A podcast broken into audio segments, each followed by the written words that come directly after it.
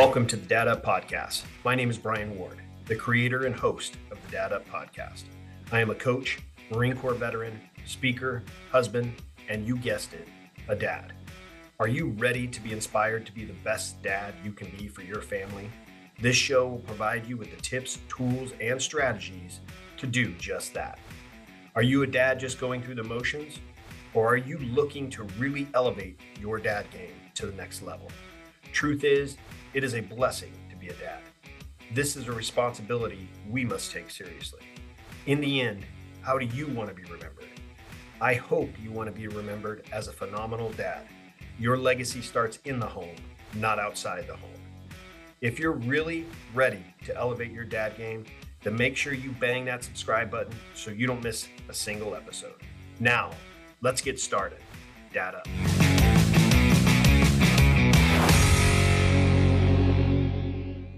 Welcome to another episode of Dad Up, everyone. Thank you guys very much for joining me. I am pumped about my guest that I have on today. Uh, he's been a huge influence in my life, as a matter of fact, because uh, in my younger years, I listened to his radio program. But uh, so I'm a big fan of his. But the incredible Mark Thompson from the Mark and Brian show has joined me on Dad Up. Welcome to the show, brother. Thank you, Brian. Thank you for having me. Looking forward to the chat. Awesome. Um, okay, well, I want to dive right in because you've got a new book out to memoir. And uh, I'm really excited about the book. I not only purchased the audio book, but I also purchased the copy oh. because I, I, want to make sure I get both. Because listen, in the, you you say it in the in the audio version, there's a lot more info in the audio version, a lot more of you talking. There's a lot more, you know, um, segments and things like that that aren't in the book. So I wanted to make sure I got both. But what I love about your book is not only the message and the story behind you and the show and how you kind of got into broadcasting and all that kind of stuff, but also the fact that you're donating 100% of the proceeds to the shelter. So, can you talk about that? Because I think that's a huge, um, important piece that people should be aware of. Absolutely.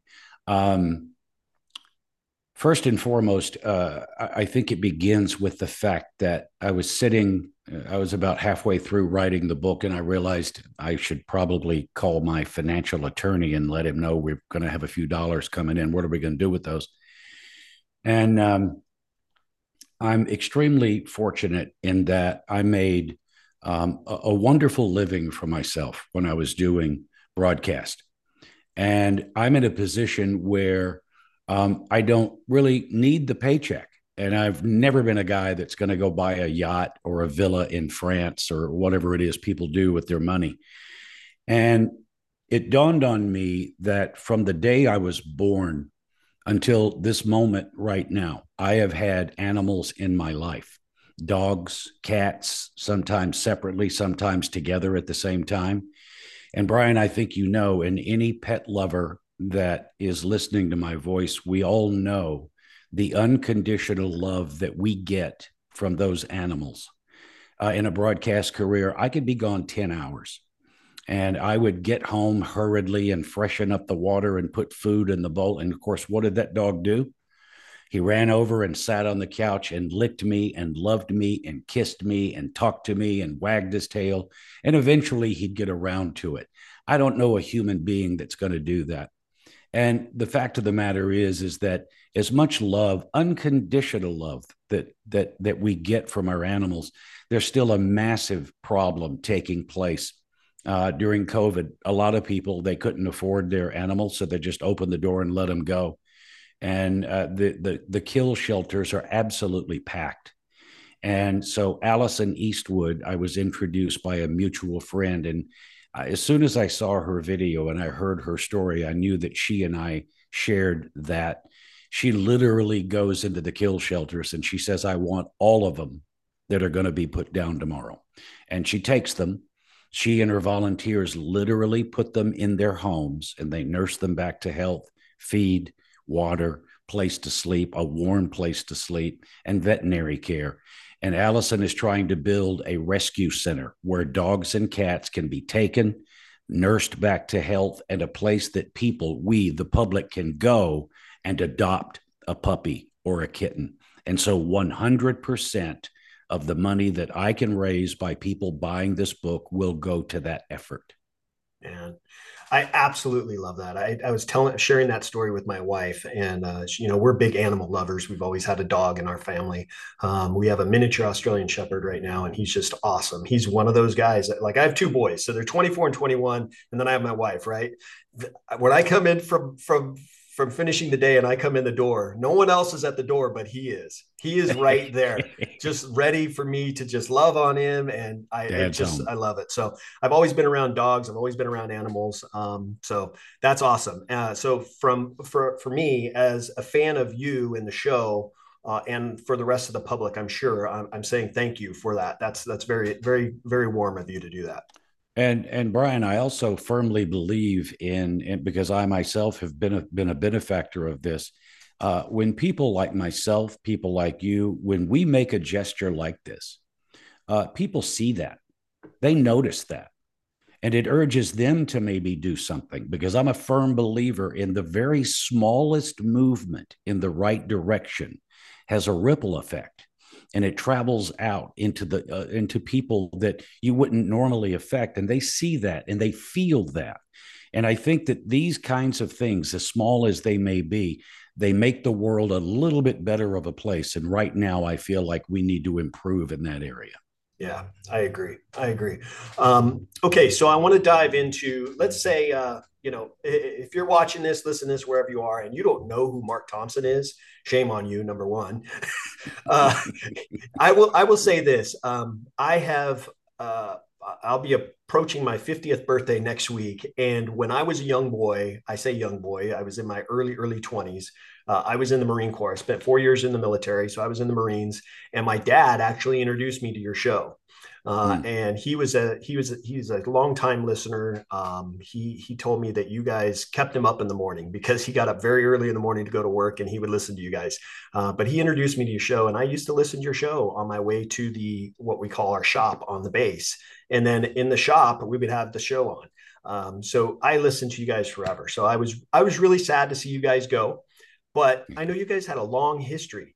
But if a fan, or, or, excuse me, not a fan, somebody that doesn't know who Mark Thompson is, let's go through a little bit of back history on you, kind of how you grew up, how you got into radio, and then obviously what you're doing now, and besides the book, and about your family as well. I know you have three kids, so and yeah. grandkids. uh, uh, well, uh, before I start that, Brian, thank you for your service. Thank you. Um, there's not a there's not a moment that I don't sit in my backyard in North Carolina and enjoy a cigar and look at the lake and notice how beautiful the weather is. And if it weren't for the freedom that I was given, I didn't earn it, it was given to me.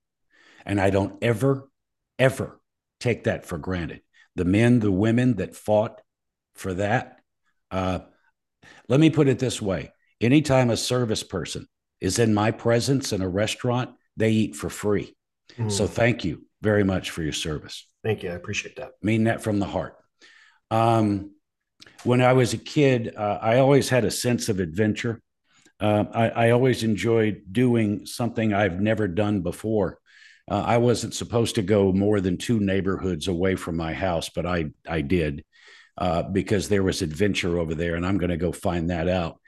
And as a kid, uh, being raised in a wonderful little town, I, I, never had any issues with that. I thought it was beautiful. Didn't really realize how special it was until I left it. Um, but I was attracted to whatever it is that's out there beyond my hometown, out there, whatever that is. I, I would not been very far, but I wondered what was out there. And the radio station and the movie theater attracted me because those two things supplied me with stuff that came from out there. Um, and I was attracted to that. And I would ride my bike up to the radio station. Uh, there was a, an afternoon guy. His name was Christopher J. Ballou. He was a hellion. This dude, uh, all the jocks at, at WOWL would party together on the weekend, and Mondays were my favorite because he would tell the stories. Um, once he had gotten too drunk, mixed up a bunch of cement, and poured it in his program director's trunk. And he got suspended, but not before he told the story. So it was awesome and uh, and I very much was attracted to the personalities. The, the the records that WL uh, WOWL played was just like all the other stations. They played the same music, same commercials, but it was the personalities, guys that were real, guys that would get on the air and talk about their life and tell funny stories. I was attracted to that, and um, I I heard that Christopher J. Ballou, my favorite, my guy, my hero, was going to broadcast from the shopping center near my house. So I rode my bike up.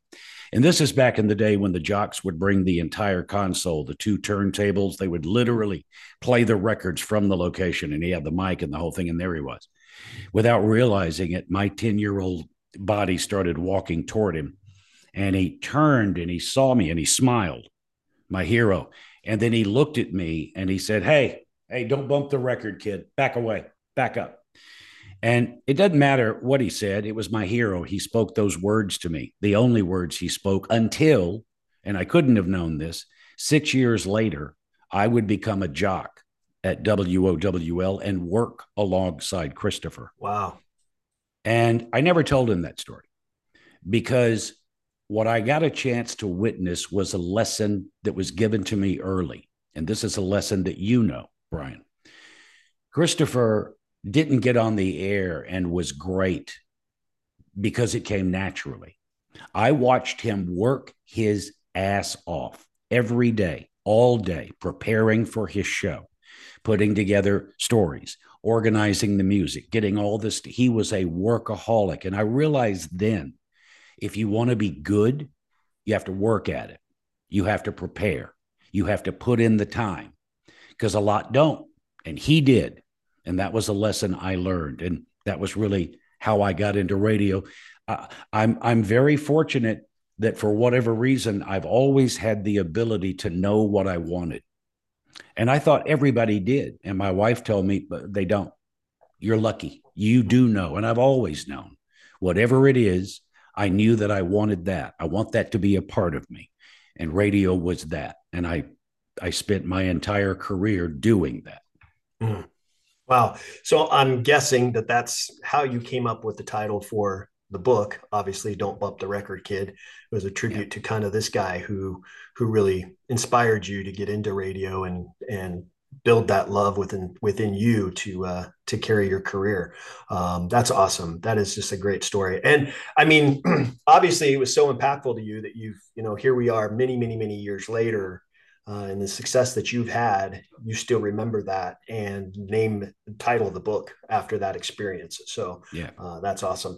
Uh, now, is he still alive? Is he still relevant? I mean, you know, I don't know. Um, it, it's kind of interesting. I think the radio business is the same as any kind of business. There are many people involved in it, and some make it big, and some don't. Mm-hmm. Um, the only jock that I worked for, and I quite literally, when I left my hometown to try to climb the ladder of radio and make it to, to major market, I worked in a lot of cities. I worked at a lot of radio stations. And out of all of the jocks that I worked with, other than myself, only one made a true name for himself. His name is John Boy Isley. He hosts the John Boy and Billy show in Charlotte and they are widespread throughout the South, syndicated. They're big. They'll be in the Hall of Fame at one point. And I'm I'm I'm pleased to say that John Boy and I were friends and buddies. I learned a lot about John Boy. I learned a lot about what personalities are.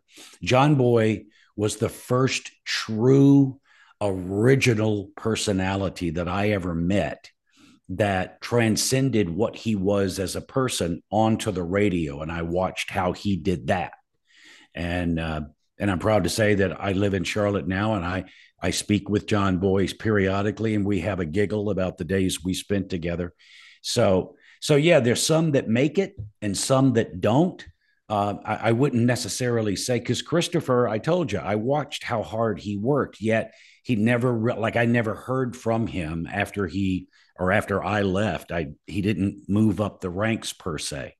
Uh, there are very few of us that do, but um, but yeah, it's it's been an absolute wonderful adventure for me, one that I could never repay.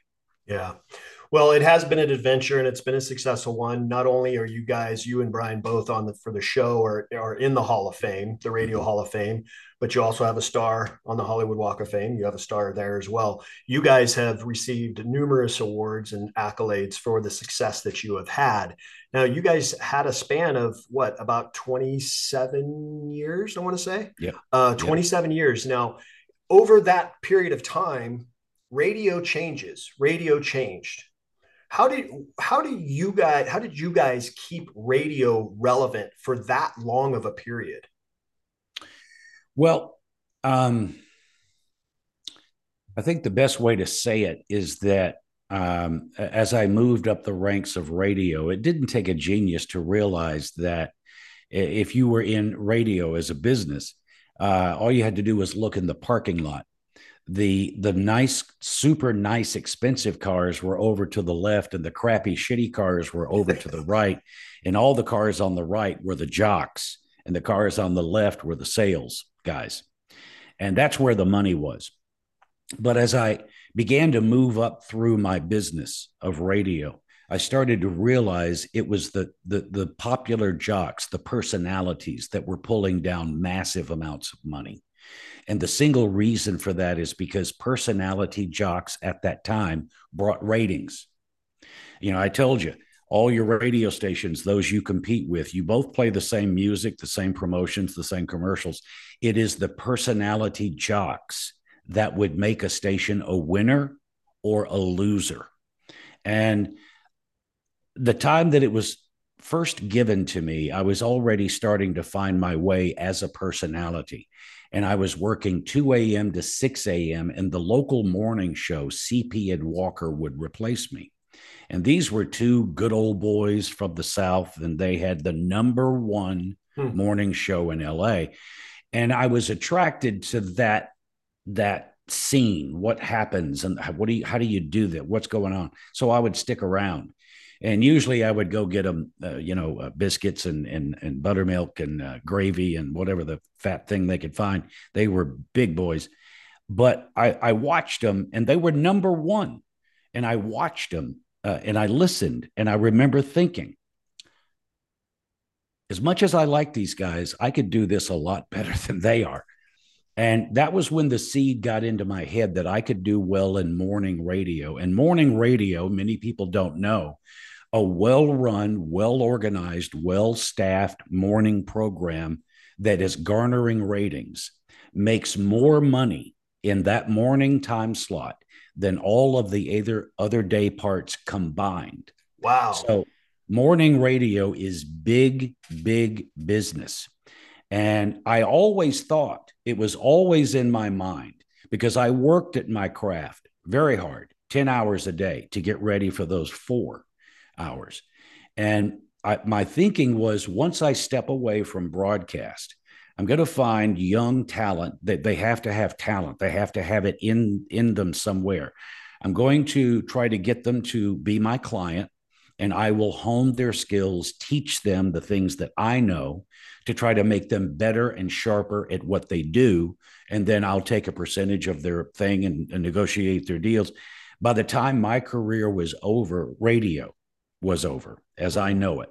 Uh, basically, what happened is there was a, a, thing called the Telecommunications Act, February 8th, 1996. President Clinton signed it. And there were many things in this act that happened, but there were two that did the damage to uh, my beloved radio that that I think maybe you've noticed, or some of you listening have. Um, it they there was a rule made that any person or company could buy as many radio stations as they could afford. There was no limit. Buy them all, get everything. But the one that did the damage that we're hearing is uh, any individual or company could go into any U.S. city and buy up to eight radio stations. Now, as I said, personality radio jocks like myself, we made more money because we brought in ratings more than our competition. And therefore, we could command massive salaries. When the rule was made that a company could go in and buy eight radio stations, they were going in, some of them, and buying not only one top 40, but they bought the competition as well. Mm-hmm. So they didn't need to win. They were going to get all the listeners in that city by default. So they no longer needed me. My phone stopped ringing. Uh, but luckily for me, Brian and I were getting out right at the time that new thing was starting to really take effect. And I'm not saying this has happened everywhere. There are still personalities, but I mean, you take a look at Ryan Seacrest. I talk about this in the book. Ryan is syndicated to over 200 radio stations in the US. He and his morning show are heard in 200 cities, which means that's 200 personality driven jobs that he takes and they don't get. So that was the beginning of the trend where what I had built myself into was simply no longer required. And radio, in essence, for the most part, became corporate. Corporate found a cheaper way to produce your local radio station at a fraction of the cost. Because growing up, my local radio had five live jocks around the clock sitting in that room, playing you records and reading the weather and doing whatever they did. Corporate pre records. You're listening to a voice that was recorded that morning or yesterday in a in a in a city by a person who doesn't even live where you live and they use that voice on many of the stations they own so it just it kind of it kind of killed radio in the way that I was introduced to it as a kid and the radio that I worked in most of my career. Yeah. Uh, so essentially, you worked yourself out of a job. I did. I sure did. oh, um, all right, cool. Well, let me ask you this. Um, one of the things I love about you, Mark, is your infectious laugh. Your your laugh is is amazing. Um, you and Brian did so many skits, shared so many stories, but one thing, you know, kind of this holiday season, one thing that I really appreciated about you in particular is you know the skits where you guys would do your your christmas show and somebody would read twas the night before christmas it could be an actor it could be you it could be anybody that but you guys would bring somebody in what was the uh give me one person that resonated with you that that you remember that was just a, a great great speaker for that for that uh, skit there is one and we had as uh, as brian was just saying we we would have uh, an iconic legendary actor come to the Christmas show and they would share Twas the Night Before Christmas. We had Charlton Heston, Bob Hope, Betty White, some of the Tony Curtis, some of the absolute biggest names to come in and do it. But I was always a major major fan of the movie Shane. Mm. It had Jack Palance in it. And we had met Jack on the show and because of my love for him, he was a bit of an odd bird, but I liked it. Uh, not odd in a bad way, odd in a good way. And so we invited Jack to come and do "Twas the Night Before Christmas," and Jack was a um, a professional gentleman. He showed up and he was dressed to the tens, and and he came out and we would we would uh, put a set on the stage. It would be a nice cozy chair fireplace christmas tree the setting that you would think that grandpa would sit in when he was going to read the story to the kids. And so jack came out standing ovation. He finally sat down he had the big book and he opens and in that incredible voice of his and his the way that he projects his voice he started that story. Twas the night before Christmas when all through the house not a creature was stirring, not even a mouse. And at that moment, he stood up and he closed the book and he set it down on the chair that he was sitting in. And he walked to the edge of the stage and he began to tell that story to the hmm. audience. And i'm and that actor thing that he i'm telling you you could hear a pin drop wow. because he smoked it. I'm standing there watching the bad guy from shane tell the audience this incredible story. I'll never forget it.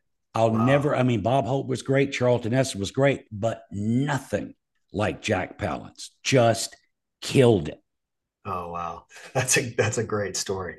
Uh, that that is awesome. Yeah, th- those are always great moments, great great memories. Um, I want to talk about your kids though.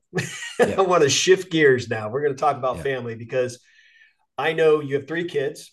Obviously, mm-hmm. your lovely queen Linda, uh, and you have your three kids. How many grandkids do you have now? Two. Two. We Linda and I were, you know, we wanted grandkids, but uh, uh, it took a while. And then when we finally got one, the first one was in August, the second one was in September. Our first two grandkids were a month apart. So we go from nothing to two, uh, which which is great, which is why I'm spending so much time in Southern California. I want to be around these people as they grow up. Right, right. Uh, well, that's cool. Um, I, you know, my two sons, I have I have 24 year old and 21 year old. My 21 year old, uh, my son um, Brett, uh, and my nephew uh, Alex, they are six weeks apart. Uh, and they're like best friends. Uh, so it's really cool. They grew up, grown up together and uh, still hang out practically uh, daily. So it's cool.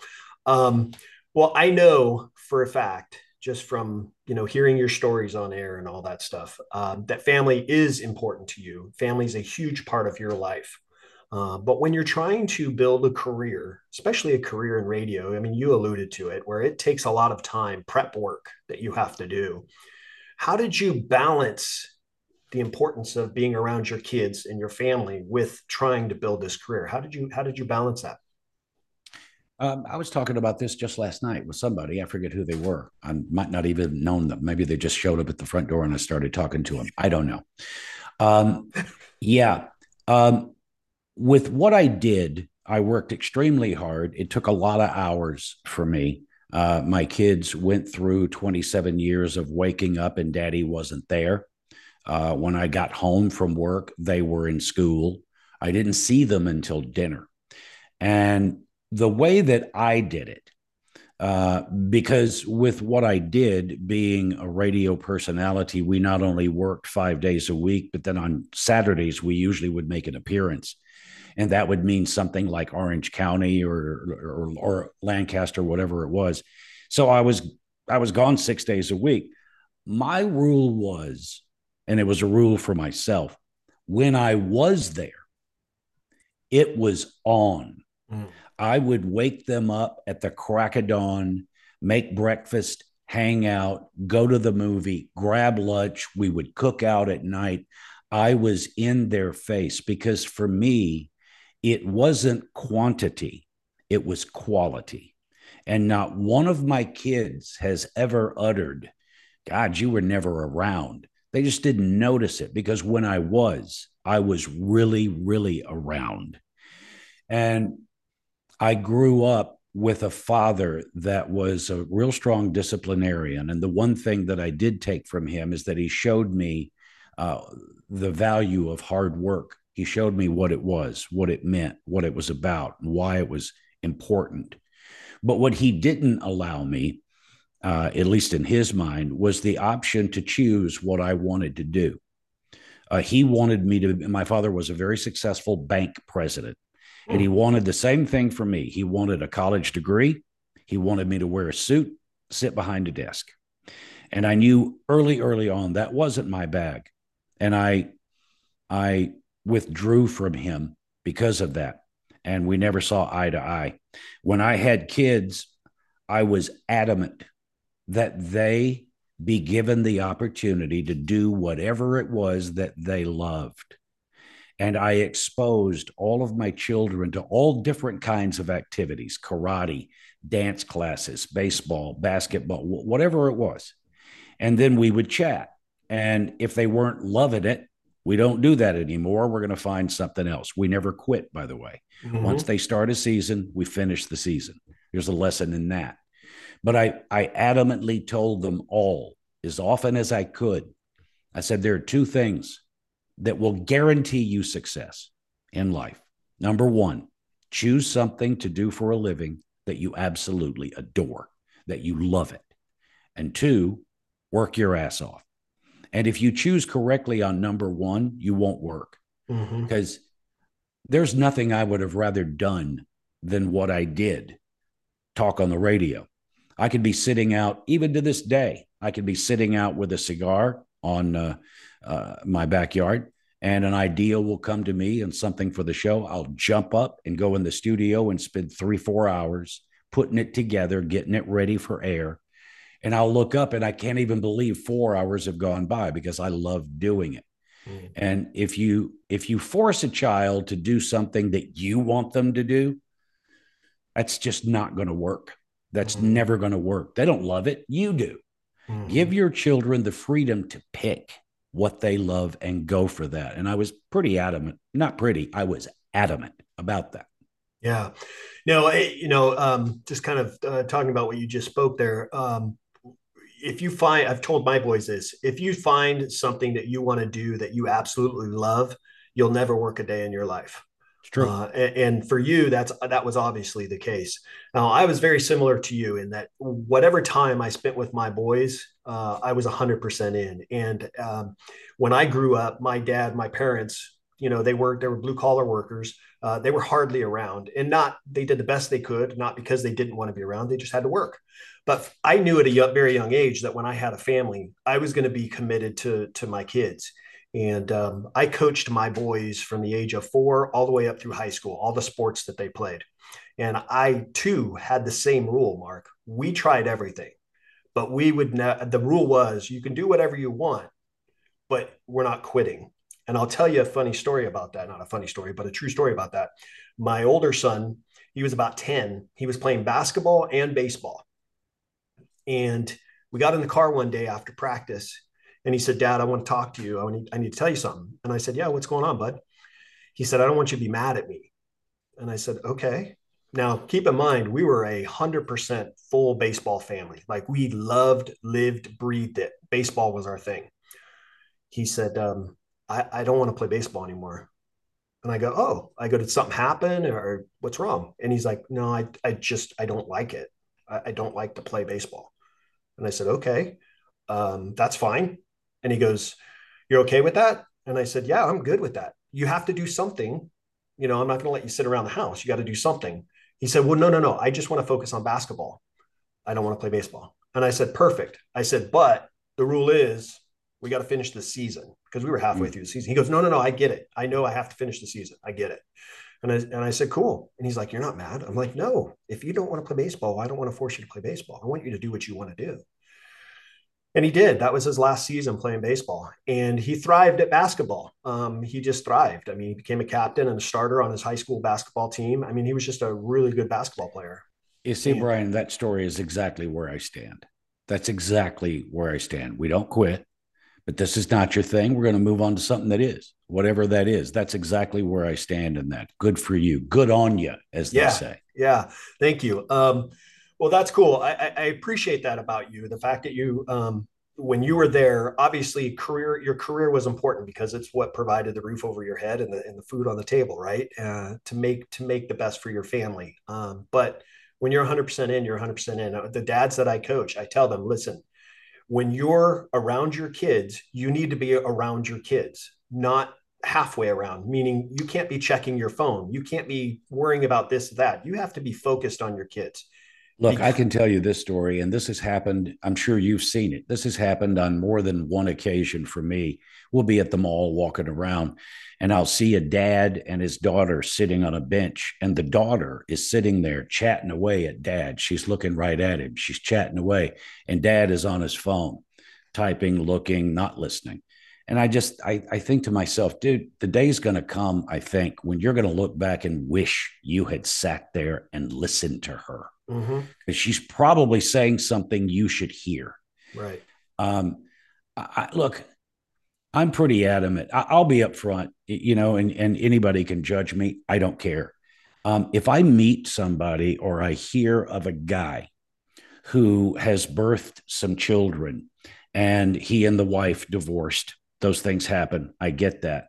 But that the father doesn't have anything to do with the children, he's dead to me absolute look, you are a person who brought up a life into the world. If you're a man that's worth anything, you have an obligation to support that child financially, clothes, food, roof, and teach them. That's your job. I don't care what your story is. I'm not listening. You are dead to me. That is your responsibility. You are a father. You are a parent. Be one. It it it, it senses me when I because these kids, they you know, and now they've got mom, and that and mom is busting her ass. She you know she works all the time because she's not getting any money from the loser. I just I boy, I don't, I don't but I I look.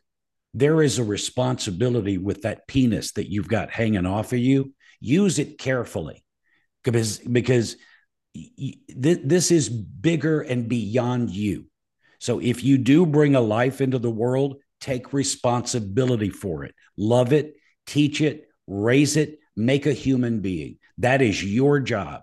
I don't care what you like or why you're not doing it. Yeah. No, I I, I understand. I, will tell you a couple of stories about uh, my experiences. You know, when I as a basketball coach, I like I said, I coached all kinds of sports, but in high school, I coached basketball. I was a varsity basketball coach, and there were so many times that I had players on my teams and parents of those players that I had never met. Now, for whatever reason, I don't know the stories, but I know as a parent myself and as a former child, I know that when you're playing sports, the kids that are on those fields or on those basketball courts or whatever it is they're playing, when they look up in the stands, they don't care about anybody else but their family. And if you're not there, the impact that has on them. And I had a story. I had a, a player of mine who graduated high school, and he um, didn't have a dad in his life. His dad was gone, didn't know where he was. Uh, and the mom worked like three jobs. She, she I, I, hardly saw her when we coached. Um, and after he had graduated, um, this is shortly before the pandemic, he had reached out to me and he said, Hey, coach, uh, I was be, I was wondering if you'd be willing to meet with me. I'm kind of struggling on the direction of my life. Mm. And I said, sure, let's let's grab a meal.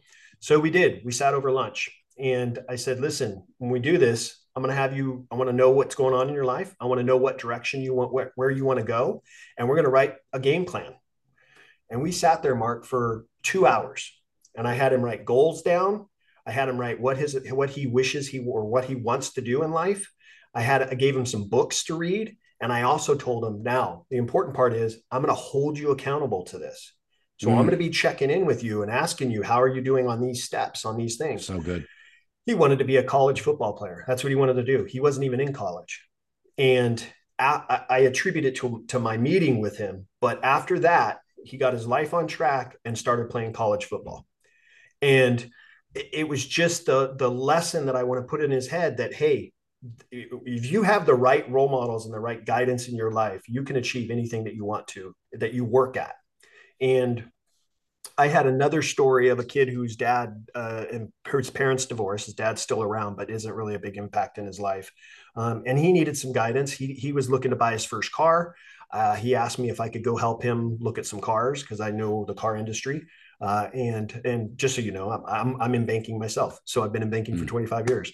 Um, mm. But uh, I took him around for a whole day. We went to different car car dealerships and talked to different dealers about different cars, and I helped him purchase his first car. Took him to get his driver's license. You know, I took him to on driving tests to help him drive. And later in life, we got my wife and I got invited to his wedding to watch him get married. Um, wow. Those those kind of those kind of players. Um, what I love about coaching is the impact that we have as coaches on players that don't have that kind of um, role model or guidance in their own life. So, so that, that's so huge that you took the time to do that because that kid was looking for a parent. He was looking for someone to give him. Guy. He asked for guidance, and you gave it. So, first of all, good on you. Um, as I said, my father, he and I didn't necessarily see eye to eye, but he was proficient at sharing certain life lessons with me. As I said, he was a big businessman, highly successful. He walked by my uh, little work homework desk one day, and I was not a good student. I didn't like school. I hated school. I just didn't understand like I'm taking a test, and the question is, what year did Ponce de Leon land in Florida? I knew at that moment, by the way, it was 1763, but I knew in that moment that I would never, wherever it was I was going, I would never need to know that. So school was just not my favorite. So my dad is walking by and he sees my homework and it is an absolute mess. I was just doing enough that I would turn it in and you know I wouldn't get a zero. And my father looked at it. He must have realized this was crap. And all he did was he pointed to the top right corner and he said, "You hadn't signed your name yet." And I said, "Yeah, I'm I'm I do that last." And he said, "Well, it's important uh, because when you sign your name, you're telling whoever it is that's going to see that that this is your very best work." And he walked on. Now, I don't have to tell you that I didn't change a thing on that that piece of paper. I turned it in, got a 30. But I never forgot the power of that lesson. When you put your name on it, whatever it is, you are saying to whoever is going to read it, see it, feel it, become a part of it, that this is who you are. And I, that was a lesson I ignored in the moment, but have embraced fully since that time. You have to be proud of what it is that you're doing, whatever it is. Do it 100%. And if you can't, then don't do it. Your name goes on that, and it represents who you are as a person and an individual. So you be careful there. Yeah. Um, when it comes to you and Linda raising your kids, uh, were you guys in alignment as far as parenting goes on how your kids should be parented? Were there things that you guys had you know differences of opinions in on how they should be raised? Yeah um, first of all it was never a problem uh, with us. Um, you, you, know uh, from lack of a better way to put it she did the mom stuff i did the dad stuff. Every now and then something would come up with like we'd be at dinner and one of them would ask a question and linda would rule on it and I deemed it pretty important what she had said to them. And I disagreed. And so privately, and this is key, privately shut the door. And I, I said, Hey, I'm opinionated about that situation, and you just made the decision without me being able to weigh in. Let's be careful there. And and that was accepted. Um, yeah, we were very much in unison when it came. Like there was discussion when she was pregnant with our first, with Matthew, and she wanted to do the Mark Jr. thing. And I said, look, not judging the junior thing, but I don't want to put that on him. He's an individual, he is one person, and I don't want him to be shadowed, whether it's good or bad or indifferent I want him to be who he is as an individual and not carry around that baggage. Now, I don't know if it's baggage. I've never spoken to a junior that had an issue with it. I know several, but I've never brought it up. I just didn't, it didn't feel right to me. I wanted all of my kids to be who they were. Because I got to tell you, and you know this, I have three children all three of them are 180s from each other in every direction you can go. They're never the same. Matthew, as a kid, was the biggest pig at, at, cleaning up his room. Amy's room was immaculate. You could eat off the floor. Katie didn't and still doesn't know where her room is. So it's just, you, you know it, it it's they're, they're, individuals and they are what they are. And and for as a parent you try to give them room to expand and be whatever that thing is. And i tell anybody who will listen kids and it doesn't matter if they're 1 or 30 they are looking for guidance. They're looking for parameters. They're looking like when they're young i can't go up those stairs Okay, got it. I can't do that. I can't go through that door into the backyard. Got it. You give them their parameters and let them explore that space. And then when they're a little older, those parameters expand. That was kind of the way that that I did it. Um, my wife and I would make a safe area. This is when they were really young. We would bolt all of the drawers and things that places they shouldn't be and we had a safe area where we could all sit and we knew without us even watching. They can't go into anything that'll get them in trouble or that'll harm them. And it kind of brought a relaxed setting for us. And so, yeah, I think kids are looking for guidance on their parameters for almost their entire life. No, that's for sure. I mean, my, I mean, obviously my boys are in their 20s and I still, they'll still come to me and ask me for guidance. Now, they don't have to take it. They're grown adults. They're mature young men. They don't have to take my advice, but I still give them advice when they ask. I don't offer input unless they ask. And, and Brian, I can tell you that, uh, like, when it comes to decisions, uh, and my father always said, decisions are making easy. Uh, uh making decisions is easy. It's living with them. That's mm-hmm. the hard part. And when I was making the decision to leave the Mark and Brian program, I spoke to many people, um, cherished friends, obviously Linda, but the one person who I cherish his opinion more than anyone is Matthew, my son. Mm. He is grounded and solid. He listens to what you're asking, he weighs it, and then he speaks. And I value that. And I also am proud of the fact that that's the case, that I want to talk to him, because that simply tells me Linda and I did something right in there to bring that kind of person up. Yeah, absolutely. I would agree with that. Um, yeah, my wife and I were the same. You talked uh, in the very beginning there, you're, you're sharing, um, you spoke about the fact that when you were opinionated about something, you guys went and spoke about it in private.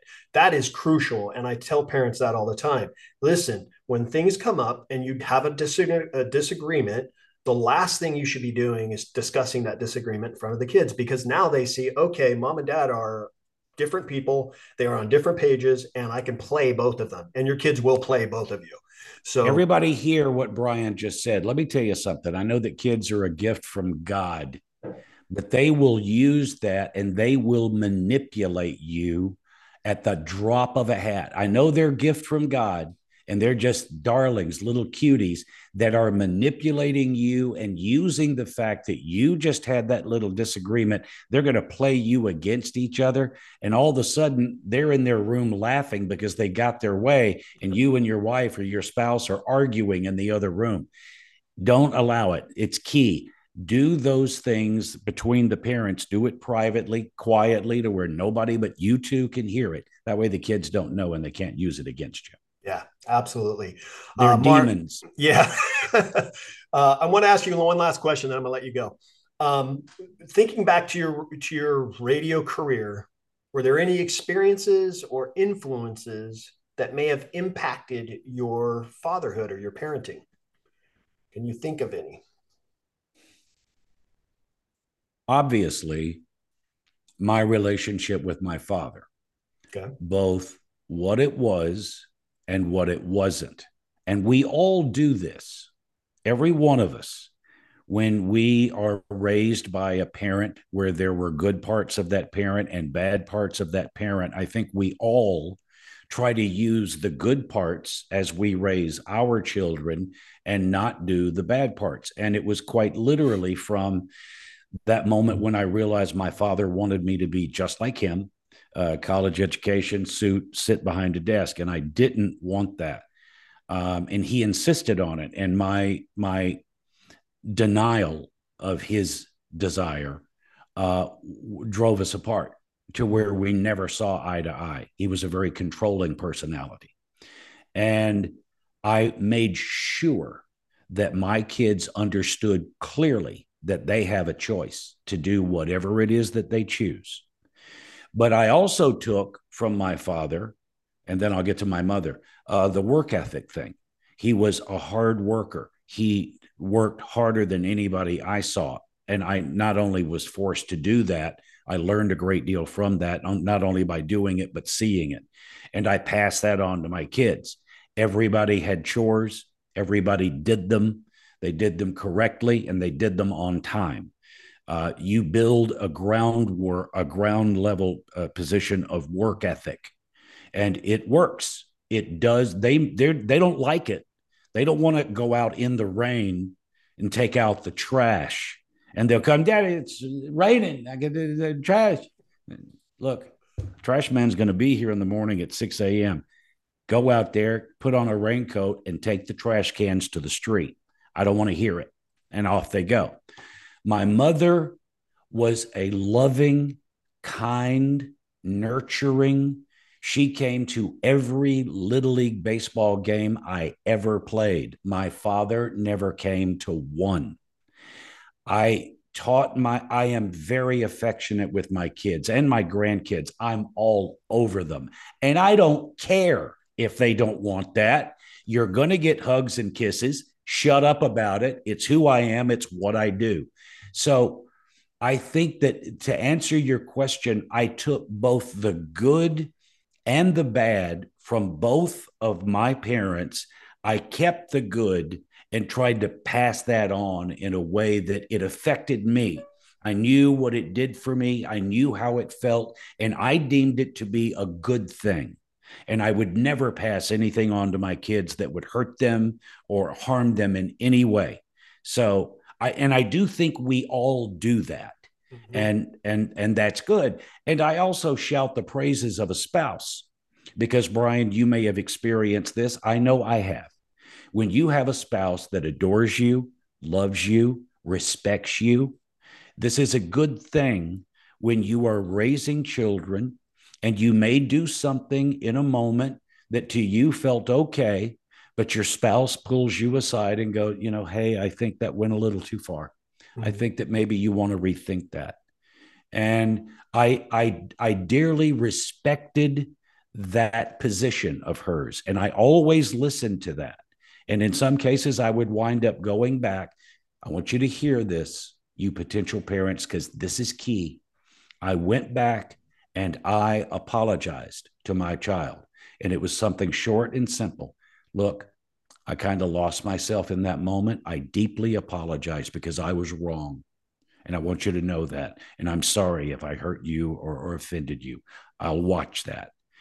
Do you know how much that means for your mm-hmm. kid to hear that? Not only does it mean something in that moment, you've just taught that kid that it's human to do something wrong. Mm-hmm. And it's even bigger human to admit it and say it.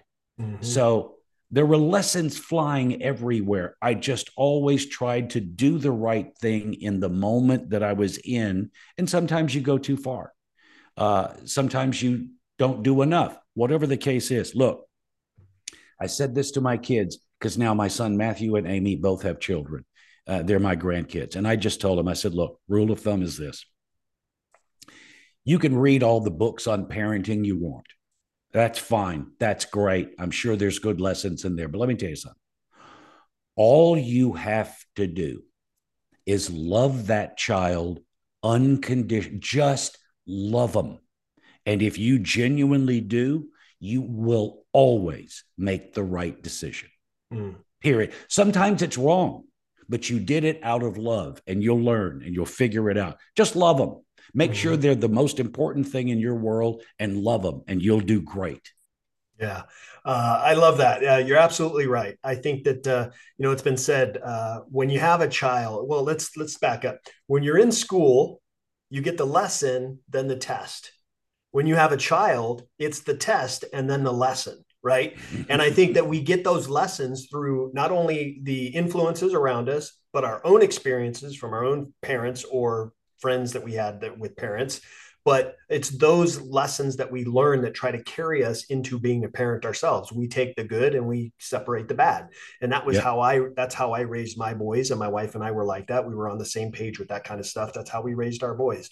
Um, but yes unconditional love as long as you show them love and you're there to support them and regardless if you've made mistakes or they've made mistakes i've always told my boys mark i don't care what you've done or didn't do I'm maybe disappointed, but I will never stop loving you. And I'm always, I always compared it to like a sports team. I always say, I, I was always going to be, I'm always going to be on your team. This is That's key. That's Look, fact. This is key. Your kids are going to get into a position where they don't know what to do and they don't know where to go and they feel isolated. They feel alone. They feel like they're the only person this is happening to. And if they are aware they have a safe, place to go and say whatever it is they need to say. What Brian just said is absolutely perfect key for this. If they know that you love them and you might be disappointed, but I can help you with this, you can always tell me whatever's going on with you. That's huge.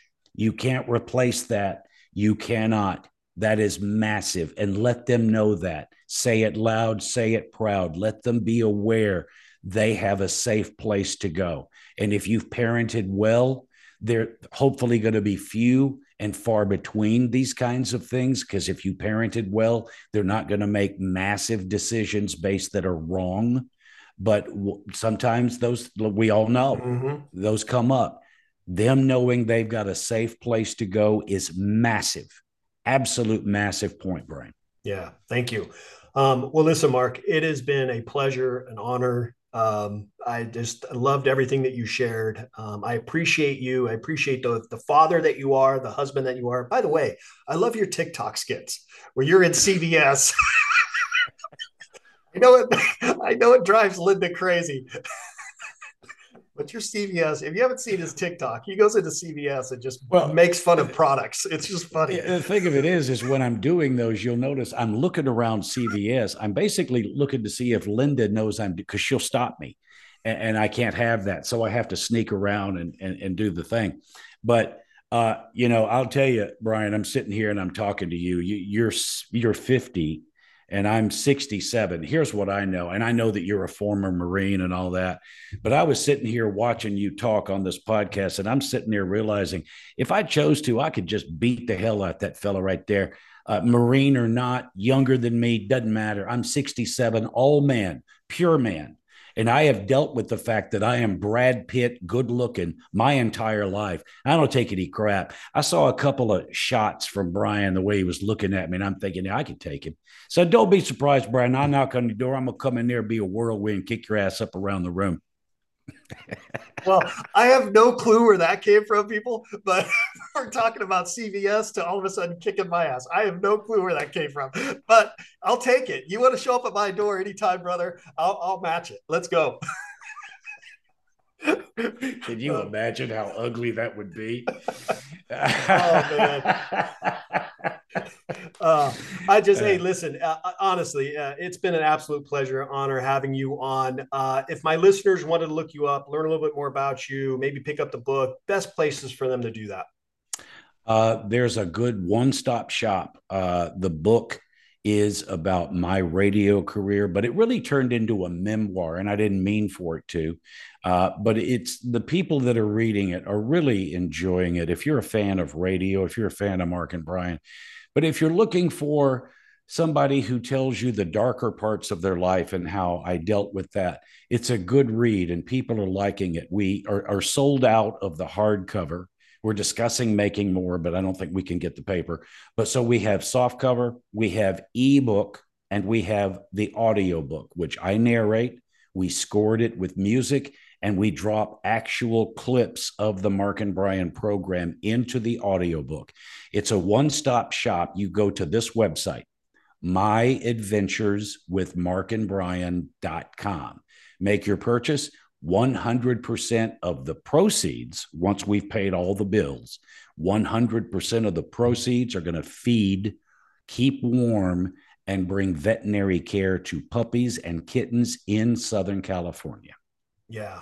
Awesome. Awesome. Awesome stuff.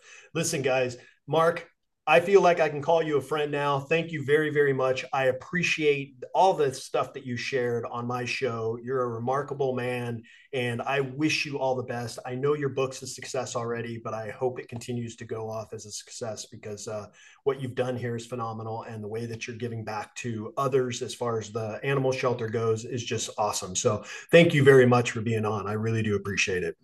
Brian, you're a good man. Reach out to me for whatever you need. I'll try to help you. Awesome. Thank you, brother.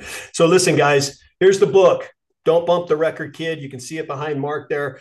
Uh, like I said, I picked up the book myself. I also picked up the audio because I wanted to hear all the additional stuff in, in the audio portion. It's awesome. It's a great book. It gives you a really good, uh, thorough background about Mark and how he of got into radio and the stories behind he and Brian.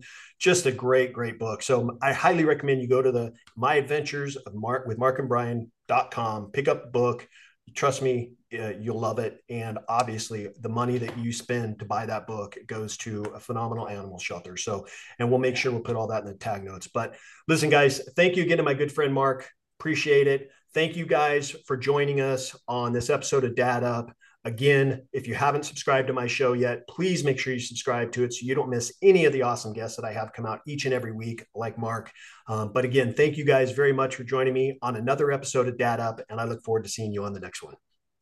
And just know this, Brian, whenever you hear a knock at the door, you're going to wonder, is it Mark coming here to kick my ass? I better be careful when I answer that door. I'm watching you, bud. See what I mean, I'm folks? at you. No, I see. See what I mean?